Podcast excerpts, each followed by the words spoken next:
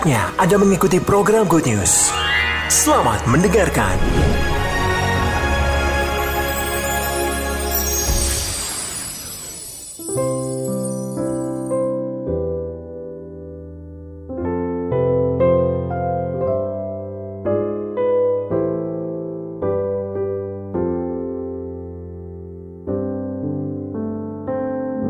Shalom Bapak Ibu, salam sehat semangat, sukacita. Amin. Bapak Ibu, setiap orang hidup di dunia ini pasti menuju proses yang namanya masa tua. Mendengar masa tua, mungkin sebagian kita berpikir yaitu tua berarti lemah, tua berarti rapuh, tua berarti kehilangan semangat, Bapak Ibu. Tapi proses ini pasti harus dilalui oleh setiap manusia.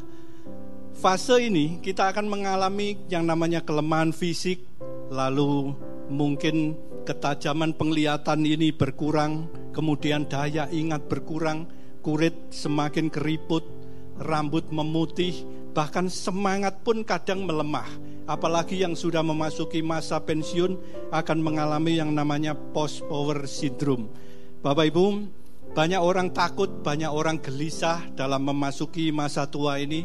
Kadang ada yang malah stres. Kebanyakan orang masih pengen tetap muda, tetap awet muda. Betul Bapak Ibu? Makanya jamu awet muda itu laku sekali dijual. Obat-obatan, vitamin-vitamin yang bisa memperlambat efek penuaan ini sangat laku sekali Bapak Ibu. Banyak orang berusaha supaya tidak menjadi tua, ada yang mungkin sebagian malah oplas, operasi plastik Bapak Ibu biar tampak muda, biar tampak cantik. Lalu ada yang tarik benang biar tetap kencang mukanya Bapak Ibu. Banyak orang yang takut, gelisah, khawatir memasuki masa tua.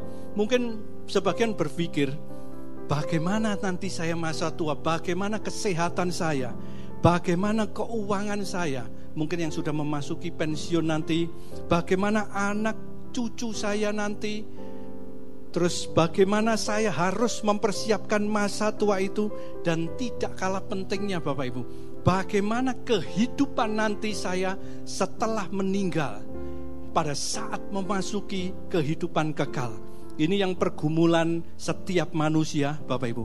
Manu, e, masa tua itu bisa menjadi masa yang kelam, tapi dapat juga menjadi masa yang indah. Itu adalah sebuah pilihan bagi kita semua. Tidak sedikit orang yang menganggap masa tua ini masa yang kelam, sehingga dipenuhi dengan keluh kesah, dengan rasa kecewa, rasa kepahitan, Bapak Ibu. Kemudian mereka berpikir, kenapa dulu saya tidak mengerjakan ini, kenapa dulu saya tidak mengerjakan itu, kenapa pada saat saya sehat, saya kuat, saya tidak melayani Tuhan. Berbagai penyesalan akan timbul pada saat orang itu memasuki masa tua, akhirnya bisa membuat orang itu depresi. Dan kita tahu orang yang depresi itu pada akhirnya timbul sakit penyakit, Bapak Ibu. 1 Petrus 4 ayat 7b mengatakan, karena itu kuasailah dirimu dan jadilah tenang supaya kamu dapat berdoa. Firman Tuhan mengatakan ketika kita ini tenang, kita dapat berdoa. Kita, eh, ketika kita ini tenang, kita tidak akan mengalami depresi, Bapak Ibu. Ketika kita tidak mengalami depresi, maka imun kita ini akan meningkat, kita sukacita, kita bahagia, sehingga kesehatan kita pun makin membaik. Amsal 17 ayat 22 dikatakan, hati yang gembira adalah obat yang manjur, tetapi semangat yang patah mengeringkan tulang. Mari Bapak Ibu semua, kita tetap gembira, tetap sukacita dalam segala hal. Itulah yang membuat kita semua tetap sehat bersama Tuhan. Amin. Tepuk tangan buat Tuhan kita Bapak Ibu. Hari ini kita akan belajar beberapa hal bagaimana kita bisa tetap tenang dan bahagia di masa tua. Yang pertama yang sangat penting ini, tetap beriman kepada Tuhan Yesus Kristus. Bapak Ibu, menjadi tua pada akhirnya sebagian orang mengalami ketakutan bagaimana saya kalau meninggal nanti. Ini adalah pertanyaan setiap manusia di dunia ini. Sebagai orang percaya kepada Tuhan Yesus Kristus, seharusnya kita tidak perlu khawatir ketika kita beriman kepada Tuhan Yesus, menjadikan Tuhan Yesus sebagai juru selamat pribadi kita, karena kita ini akan tenang, ada keselamatan yang pasti di dalam Tuhan kita, Yesus Kristus. Amin. Bapak Ibu, tujuan kita sudah jelas. Ketika kita ini meninggal, memasuki kehidupan kekal, kita mau ke mana itu sudah jelas kita mau menuju ke mana itu sudah sangat jelas Bapak Ibu. Yohanes 3 ayat 16 dikatakan di situ, karena begitu besar kasih Allah akan dunia ini, sehingga ia telah mengaruniakan anaknya yang tunggal, supaya setiap orang yang percaya kepadanya tidak binasa, melainkan beroleh hidup yang kekal. Kuncinya apa Bapak Ibu? Adalah kepercayaan kita sebagai respon besarnya kasih Allah akan dunia ini. Siapa pun manusia yang menempatkan iman kepada Yesus Kristus, dia pasti mempunyai janji akan kehidupan kekal nanti. Amin. Bapak Ibu, beriman kepada Yesus berarti kita tidak beriman kepada yang lain. Kita tidak dapat mempercayai Yesus sekaligus mempercayai sesuatu yang lain atau boleh dikatakan kita mendua hati. Tapi harus tegas Bapak Ibu, kita hanya mempercayai Tuhan Yesus saja. Kisah Rasul 4 ayat 12 katakan, dan keselamatan tidak ada di dalam siapa pun juga selain di dalam dia, sebab di bawah kolong langit ini tidak ada nama yang diberikan kepada manusia yang olehnya kita dapat diselamatkan. Jadi keselamatan menurut iman kita ini sangat eksklusif Bapak Ibu. Hanya Yesus satu-satunya jalan untuk kita bisa sampai kepada Bapa kita. Amin. Tidak ada alternatif Bapak Ibu. Yohanes 6:14 ayat yang ke-6 dikatakan, kata Yesus kepadanya, "Akulah jalan dan kebenaran dan hidup. Tidak ada seorang pun yang datang kepada Bapa kalau tidak melalui aku." hanya Yesus jalan untuk menuju surga. Amin. Yesus bukan salah satu jalan dari banyak jalan untuk kita bisa sampai kepada Bapa. Yesus bukan jalan terbaik dari beberapa jalan untuk kita bisa sampai kepada Bapa, tapi hanya Dia satu-satunya jalan untuk kita bisa sampai kepada Bapa.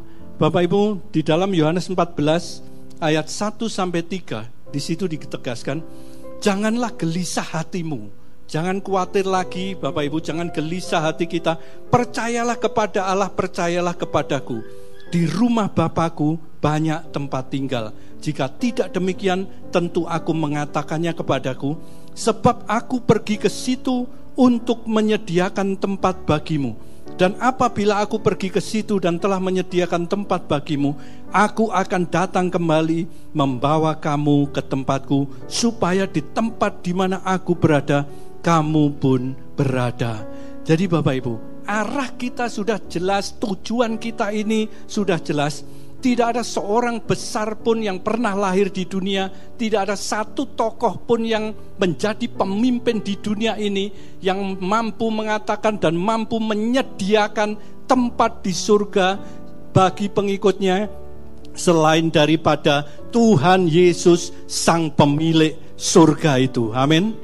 Bapak Ibu, kita belajar dari Rasul Paulus di dalam 1 Filipi 1 ayat 21 sampai 22a dikatakan, karena bagiku hidup adalah Kristus dan mati adalah keuntungan. Tetapi jika aku harus hidup di dunia ini, itu berarti bagiku bekerja memberi buah. Rasul Paulus sangat yakin akan imannya. Rasul Paulus sangat yakin akan Kristus sebagai juru selamat pribadinya. Dia berkata, "Bagiku hidup ini adalah Kristus dan mati adalah satu keuntungan. Dengan kata lain dikatakan Rasul Paulus ini ya hidup senang dipakai Tuhan sebagai alat untuk mempermuliakan nama Tuhan, sebagai alat untuk memperlebar kerajaan Allah. Mati pun dia senang, mati pasti ketemu dengan Tuhan. Bapak Ibu, jadi belajar dari Rasul Paulus ini, kita tidak perlu khawatir lagi, tidak perlu takut lagi. Sebagai orang percaya yang beriman kepada Kristus, harusnya kita tetap merasa tenang karena ketika kita memasuki kehidupan kekal, jaminan keselamatan sudah disediakan bagi kita semua. Amin. Tepuk tangan buat Tuhan kita, Bapak Ibu. Mari kita yang masih diberi kesempatan hidup di dunia ini, Bapak Ibu baik kita ini yang masih muda, proses menuju masa tua ini ataupun yang sudah tua, tetap beriman kepada Tuhan Yesus bukan yang lain karena ada keselamatan yang pasti dalam Tuhan Yesus. Mari kita pergunakan waktu kita dengan baik, pergunakan karunia kita, talenta kita, pergunakan harta kita mungkin, keahlian kita, bakat kita sebagai alat untuk mempermuliakan nama Tuhan kita. Amin. Tepuk tangan buat Tuhan Yesus Bapak Ibu. Demikian pula mungkin saat ini kita ini sebagai kakek, mungkin kita sebagai nenek, sebagai ayah atau sebagai ibu. Kita harus mengajar kepada anak-anak kita, kepada cucu-cucu kita tentang iman kepada Tuhan Yesus Kristus, tentang keselamatan yang pasti dalam Tuhan Yesus karena mereka pun berhak mendapatkan keselamatan yang pasti dalam Tuhan kita Yesus Kristus. Amin. Yang kedua, Bapak Ibu, bagaimana kita bisa hidup tenang dan bahagia memasuki masa yang tua? Hidup mengenal Allah dan dikenal oleh Allah.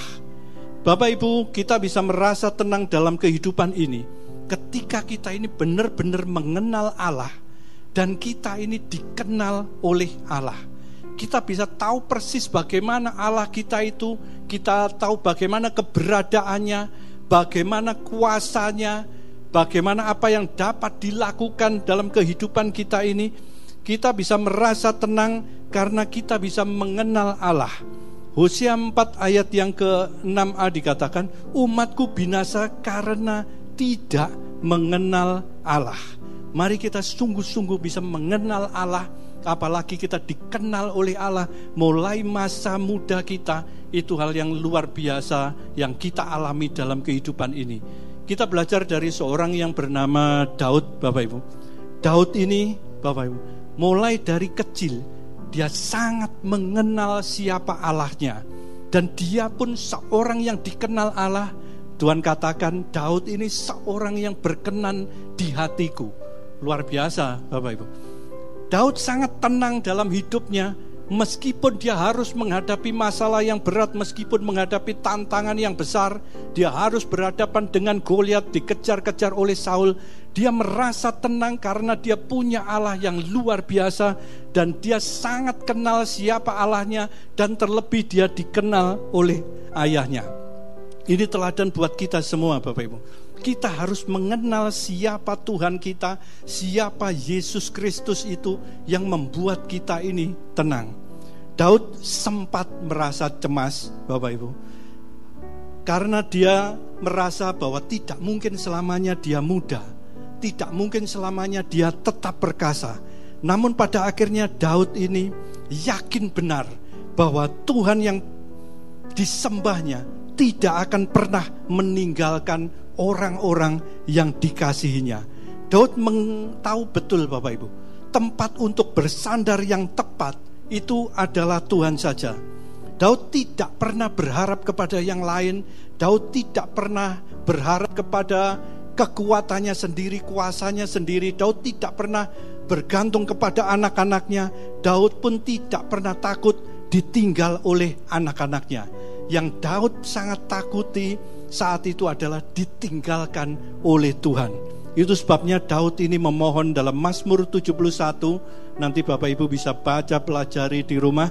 Mazmur 71 isinya adalah doa minta perlindungan di masa tua. Ayat yang ke-9 mengatakan, Janganlah membuang aku pada masa tuaku.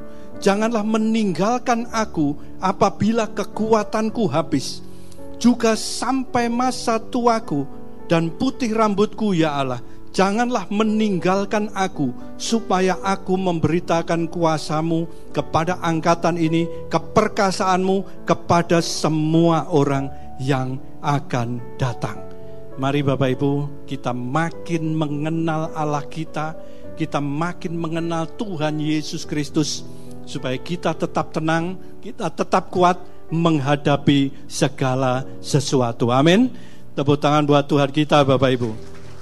Bapak Ibu, kita coba belajar dari satu pribadi yang benar-benar mengenal siapa itu Yesus. Bapak Ibu tentu hafal dengan kisah ini, yaitu tentang perkawinan di Kana, Yohanes pasal yang kedua ayat 1 sampai 11 nanti bisa dibaca kembali di rumah. Jadi di situ mujizat yang pertama kali dilakukan oleh Tuhan Yesus, Bapak Ibu di mana Tuhan Yesus mengubah air menjadi air anggur, bukan anggur kalau anggur bulat-bulat Bapak Ibu. Mengubah air menjadi air anggur mujizat yang pertama kali Bapak Ibu. Di situ ada dikisahkan ada satu keluarga yang sedang mengadakan perjamuan pernikahan. Dia mengundang Yesus bersama beberapa muridnya. Ada ibu Yesus yang bernama Maria yang ikut. Pada saat itu tuan rumah kehabisan air anggur. Lah, adat istiadat bangsa Yahudi, kalau ada pesta pernikahan, mereka kehabisan air anggur ini sesuatu yang sangat memalukan. Ibu Yesus yang kenal dengan Yesus, tahu keberadaan Yesus ini siapa, dia berkata, mereka kehabisan anggur. Kita baca dalam Yohanes 2 ayat yang ketiga, ketika mereka kekurangan anggur, ibu Yesus ini berkata kepadanya, "Ah, mereka kehabisan anggur." Kalau kita renungkan, sebenarnya tidak ada kaitannya antara kehabisan anggur di tempat pesta itu dengan Yesus, Bapak Ibu.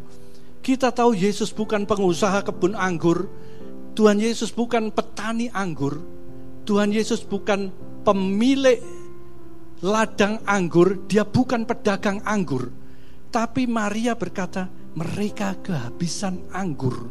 Ingat, mujizat belum pernah dilakukan. Maria pun belum pernah melihat mujizat.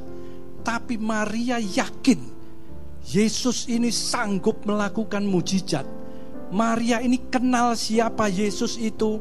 Maria ini tahu persis Yesus ini berasal dari mana pada saat balita seperti apa, pada saat remaja, pada saat dewasa seperti apa, dia sangat kenal sekali. Makanya Maria ini sangat yakin. Ayat yang kelima dikatakan dari Yohanes 2 ini.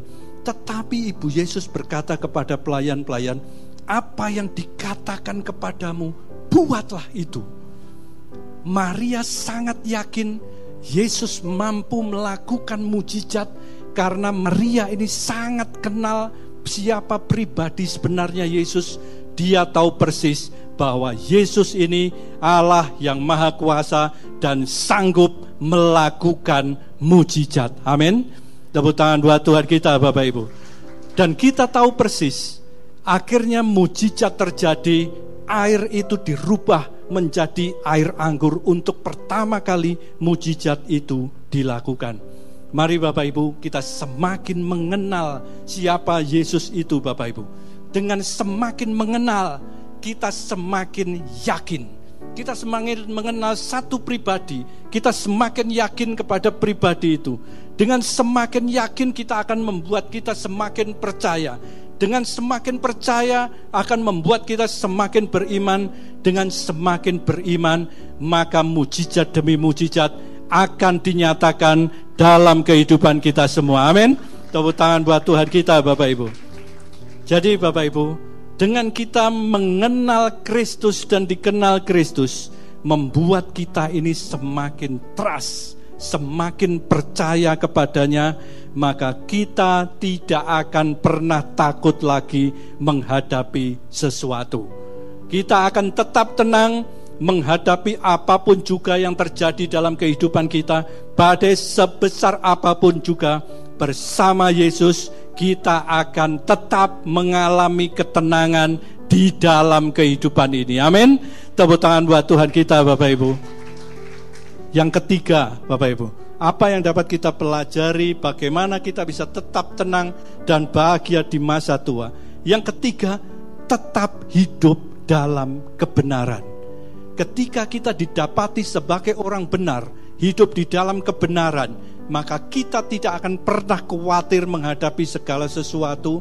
Kita tidak akan pernah takut menghadapi segala sesuatu. Karakteristik dan ciri orang benar adalah berpikir secara benar yang pertama. Rasul Paulus menasehati dalam Filipi 4 ayat yang ke-8. Jadi akhirnya saudara-saudara semua yang benar, semua yang mulia, semua yang adil, semua yang suci, semua yang manis, semua yang sedap didengar, semua yang disebut kebajikan dan patut dipuji, pikirkanlah semuanya itu. Yang kedua, berkata benar, Bapak Ibu. Sebagai orang benar, perkataan-perkataan kita ini perkataan yang benar, jangan pernah mengeluarkan perkataan yang sia-sia. Perkatakanlah firman Tuhan senantiasa.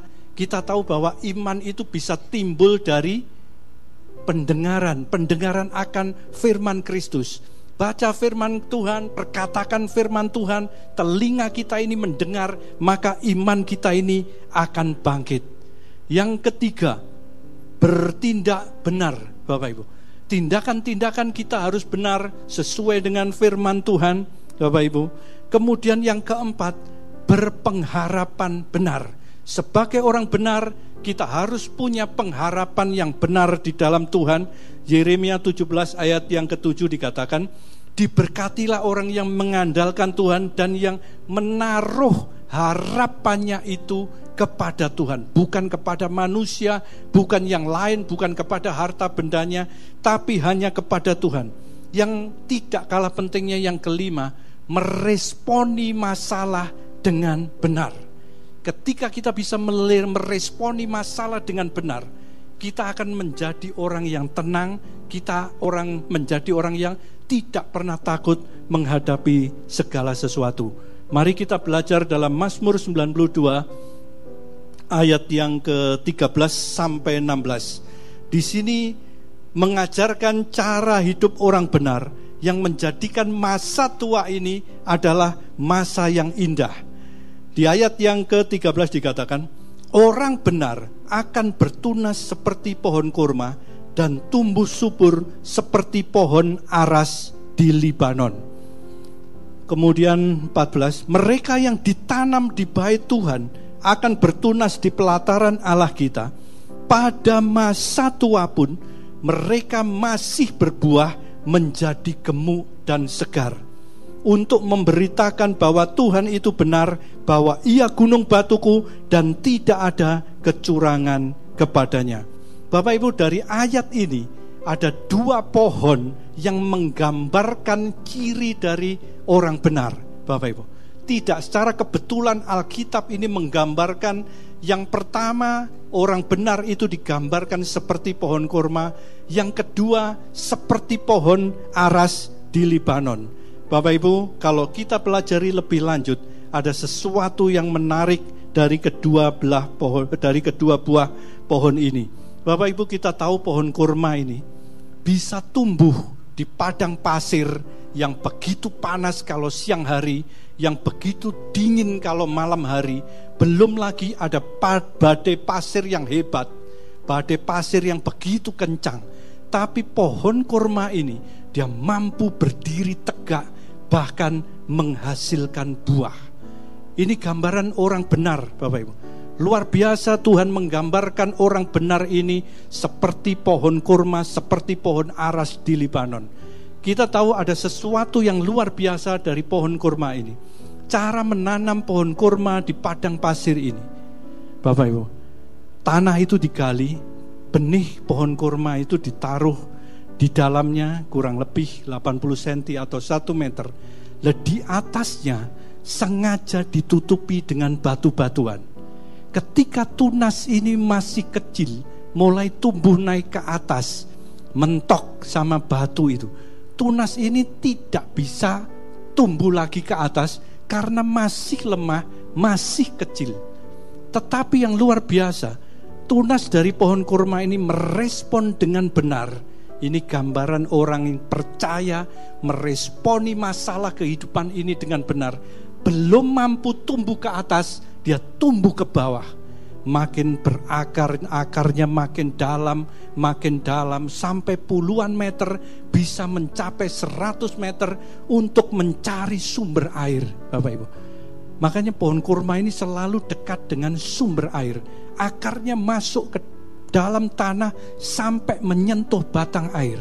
Ketika akar ini sudah menyentuh air, mendapat asupan-asupan nutrisi-nutrisi yang baik, akar ini semakin kuat, semakin kuat, semakin besar. Tiba saatnya tunas yang di atas ini kembali tumbuh, Bapak Ibu. Karena sudah kuat akarnya, tunas ini pada akhirnya mampu muncul ke atas, menggeser batu-batu di atasnya, bahkan memecah batu-batu di atasnya, makin timbul ke dalam di atas tanah, makin tinggi, makin tinggi, makin tinggi, makin besar. Tidak hanya itu saja, tetapi tahan terhadap cuaca yang ekstrim, terhadap panas, terhadap dingin, belum lagi ada badai yang begitu besar. Pohon kurma ini tetap tegak berdiri karena akarnya sangat kuat bahkan pada akhirnya menghasilkan buah. Bapak Ibu ini pelajaran kehidupan bagi kita semua.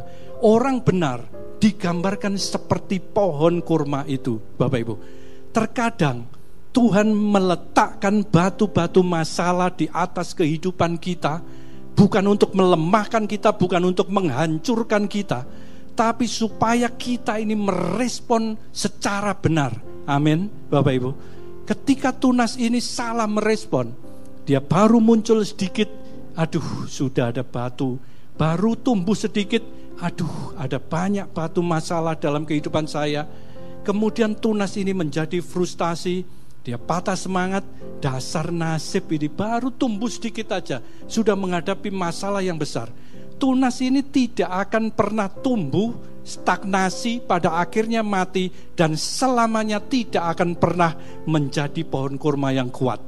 Demikian pula orang benar, ketika tidak bisa merespon dengan benar, kita pun akan mengalami stagnasi, bahkan akhirnya mengalami kematian rohani di dalam kehidupan kita.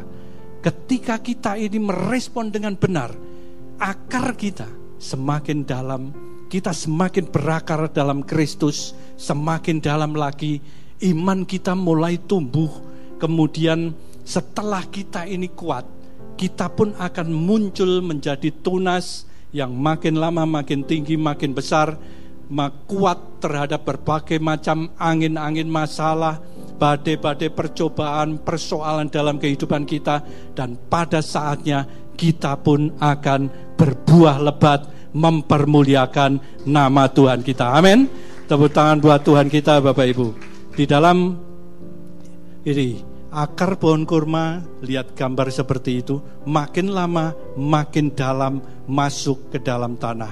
Kolose 2 ayat yang ketujuh, hendaklah kamu berakar di dalam dia, dibangun di atas dia, hendaklah kamu bertambah teguh dalam iman yang telah diajarkan kepadamu, dan hendaklah hatimu melimpah dengan syukur.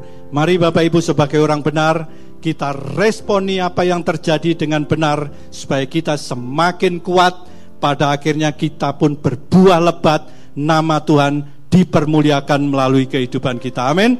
Tepuk tangan buat Tuhan kita Bapak Ibu. Kemudian Bapak Ibu digambarkan oleh pemazmur ini orang benar seperti pohon aras di Libanon. Bapak Ibu pohon aras ini pohon yang bisa tumbuh besar kurang lebih bisa mencapai 40 meter. Kayunya sangat kuat Bapak Ibu. Kayunya tidak mudah rapuh dan pohon aras ini akarnya pun menancap dalam ke dalam tanah. Kemudian pohon aras ini dia tahan terhadap cuaca yang ekstrim, tahan terhadap panas, tahan terhadap dingin. Pohon ini kayunya kayu yang sangat kuat sekali, Bapak Ibu. Makanya tidak heran dalam Alkitab diceritakan bahwa istana Salomo itu memakai pohon aras sebagai tiang-tiang penyangganya, sebagai penyangga, sebagai balok-baloknya. Kemudian bait Allah pun dia memakai pohon aras yang kuat ini kayunya ini sebagai penyokong-penyokong sebagai penopang-penopang dalam dalam rangkanya ini Bapak Ibu sehingga menjadi bangunan yang begitu megah karena ditopang disokong oleh kayu aras ini. Bapak Ibu ini gambaran orang benar Bapak Ibu. Diharapkan kita sebagai orang benar ini menjadi pribadi-pribadi yang kuat yang bertindak seperti tiang penyangga dalam kehidupan kita kepada orang-orang di sekitar kita ini melalui kehidupan kita ini supaya nama Tuhan itu dipermuliakan. Pertanyaannya, sudahkah kita menjadi tiang penyangga yang kuat seperti kayu pohon aras ini yang tumbuh subur dengan kekuatannya yang luar biasa? Ataukah kita ini masih sebagai pribadi yang mudah goyang, mudah diterpa angin, kemudian mudah rapuh, mudah patah? Atau justru kita ini menjadi pribadi yang lemah, yang tidak bisa menyangga, menyokong orang-orang di sekitar kita, malah kita membutuhkan bantuan orang-orang di sekitar kita untuk menjadi penyangga. Bapak Ibu, mari Bapak Ibu, sebagai orang percaya yang digambarkan sebagai pohon aras ini, kita menjadi pribadi yang tetap kuat, menjadi penyokong, menjadi penopang, menjadi berkat bagi orang-orang di sekitar kita supaya nama Tuhan dipermuliakan melalui kehidupan kita. Amin. Tepuk tangan buat Tuhan kita Bapak Ibu. Kemudian selanjutnya dikatakan dalam ayat itu, mereka yang ditanam di bait Tuhan akan bertunas di pelataran Allah kita. Pada masa tua pun mereka masih berbuah menjadi gemuk dan segar. Bapak Ibu, di sini ada kata ditanam. Ditanam itu berarti tidak tumbuh liar. Ditanam itu berarti disengaja. Sengaja dipilihkan tanah yang baik, sengaja disirami dengan air yang cukup, sengaja diberi pupuk, sengaja dibersihkan hamanya, supaya tanaman itu pada akhirnya tumbuh menjadi kuat, menjadi besar, dan berbuah lebat. Bapak Ibu, di situ dikatakan ditanam di bait Allah. Demikian Bapak Ibu dan saya. Mari kita tertanam di bait Allah, tertanam di rumah Tuhan, tertanam di gereja lokal. Kita diberi air yang cukup, diberi pupuk, diberi pengajaran-pengajaran yang benar, diajarkan firman Allah yang benar, kemudian dibersihkan hamanya, dibersihkan dari rasa sakit hati, rasa kecewa, rasa kepahitan, maka seperti tanaman itu, ketika kita tertanam tertanam di tempat yang baik, habitat yang baik, kita akan tumbuh menjadi besar, menjadi kuat dan pada akhirnya berbuah yang mempermuliakan nama Tuhan kita. Amin. Mari Bapak Ibu, kita sama-sama tertanam di rumah Tuhan, sama-sama bertumbuh dengan sehat, dan sama-sama menghasilkan buah yang mempermuliakan nama Tuhan kita. Amin. Tepuk tangan buat Tuhan kita, Bapak Ibu. Yang terakhir, Bapak Ibu, yang dapat kita pelajari bagaimana kita bisa tenang dan bahagia di masa tua. Kita harus bisa mengucap syukur dalam segala hal. 1 Tesalonika 5 ayat yang ke-18 dikatakan, mengucap syukurlah dalam segala hal, sebab itulah yang dikehendaki Allah di dalam Kristus Yesus bagi kamu. Mengucap syukur bukan hanya untuk satu hal saja, mengucap syukur bukan hanya dua hal saja, bukan hanya tiga hal, tetapi dalam segala hal. Mungkin Bapak Ibu bertanya, lah apa bisa? Ketika saya mengalami hal yang tidak enak, saya harus mengucap syukur. Ketika saya mengalami masalah yang berat, yang menekan saya, apa saya harus mengucap syukur? Apa bisa? Tapi ketika kalau saya diberkati, saya sedang sukacita, saya pasti bisa mengucap syukur. Mari kita belajar dari seorang hamba Tuhan, Bapak Ibu, yang namanya Matthew Henry. Bagaimana responnya saat suatu hari dompetnya ini dirampas oleh perampok bersama uangnya. Apakah hamba Tuhan ini mengomel-ngomel, kemudian mengumpat, mengutuki perampok ini? Ternyata tidak, Bapak Ibu. Dia bisa mengucap syukur.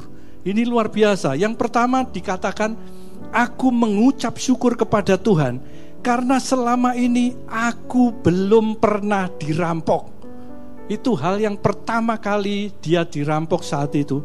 Berarti kalau hal ini terjadi, berarti Tuhan mengizinkan aku untuk mendapatkan suatu pengalaman yang baru, supaya aku lebih berhati-hati. Masih bisa mengucap syukur. Yang kedua, aku mengucap syukur karena yang diambil hanya dompetku, bukan nyawaku.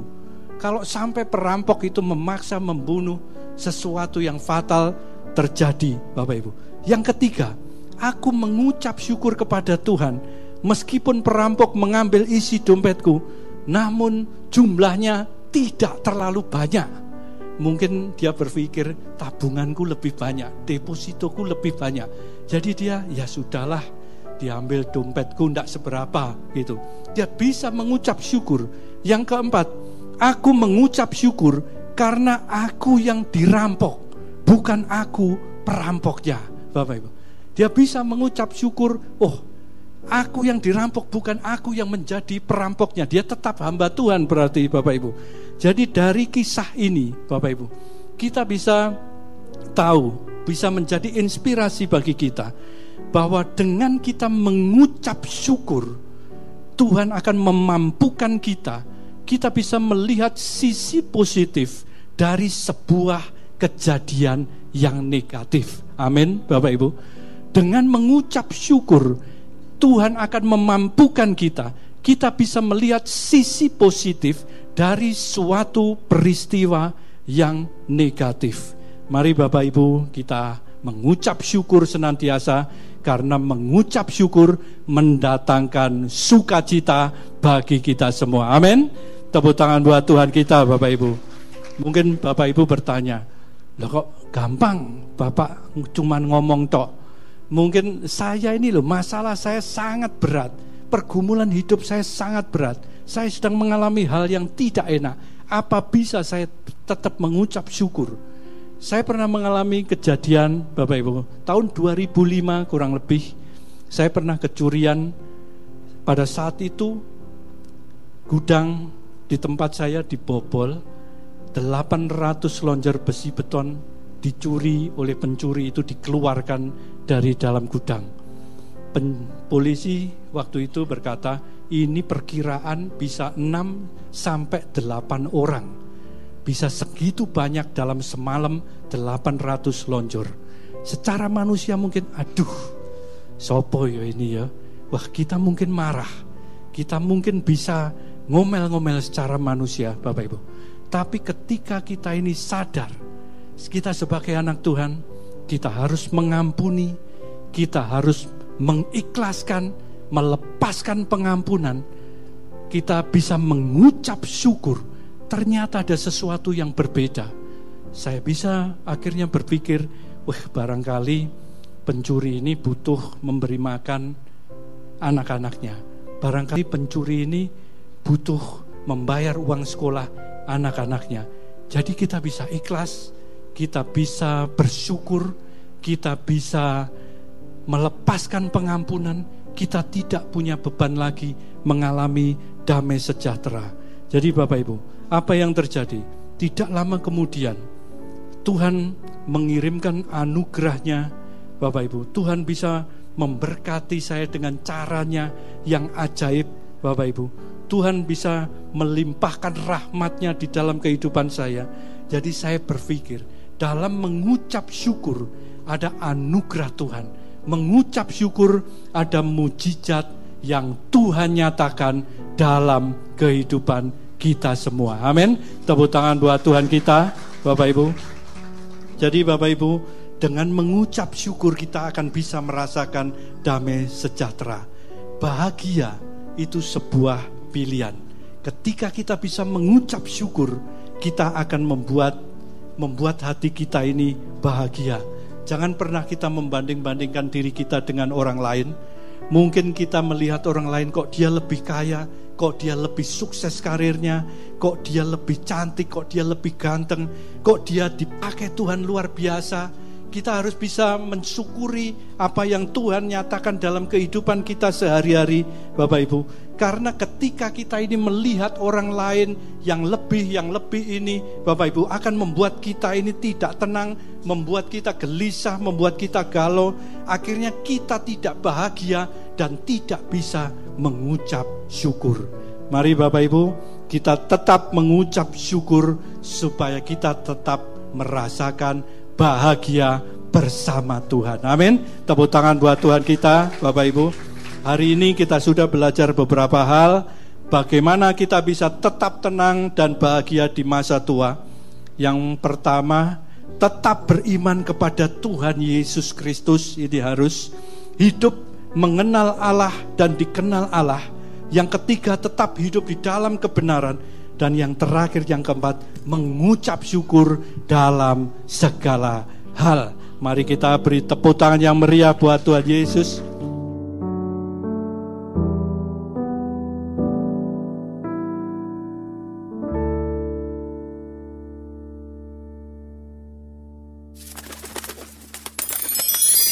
Terima kasih untuk Anda yang sudah mendengarkan program Good News yang dipersembahkan oleh Radio Sejahtera. Untuk Anda yang rindu mendapatkan layanan konseling dan dukungan doa, silakan menghubungi hotline 0812 33 33 6392. Para konselor dan para pendoa Diaspora Sejahtera Caring Ministry siap untuk melayani Anda. Tuhan Yesus memberkati.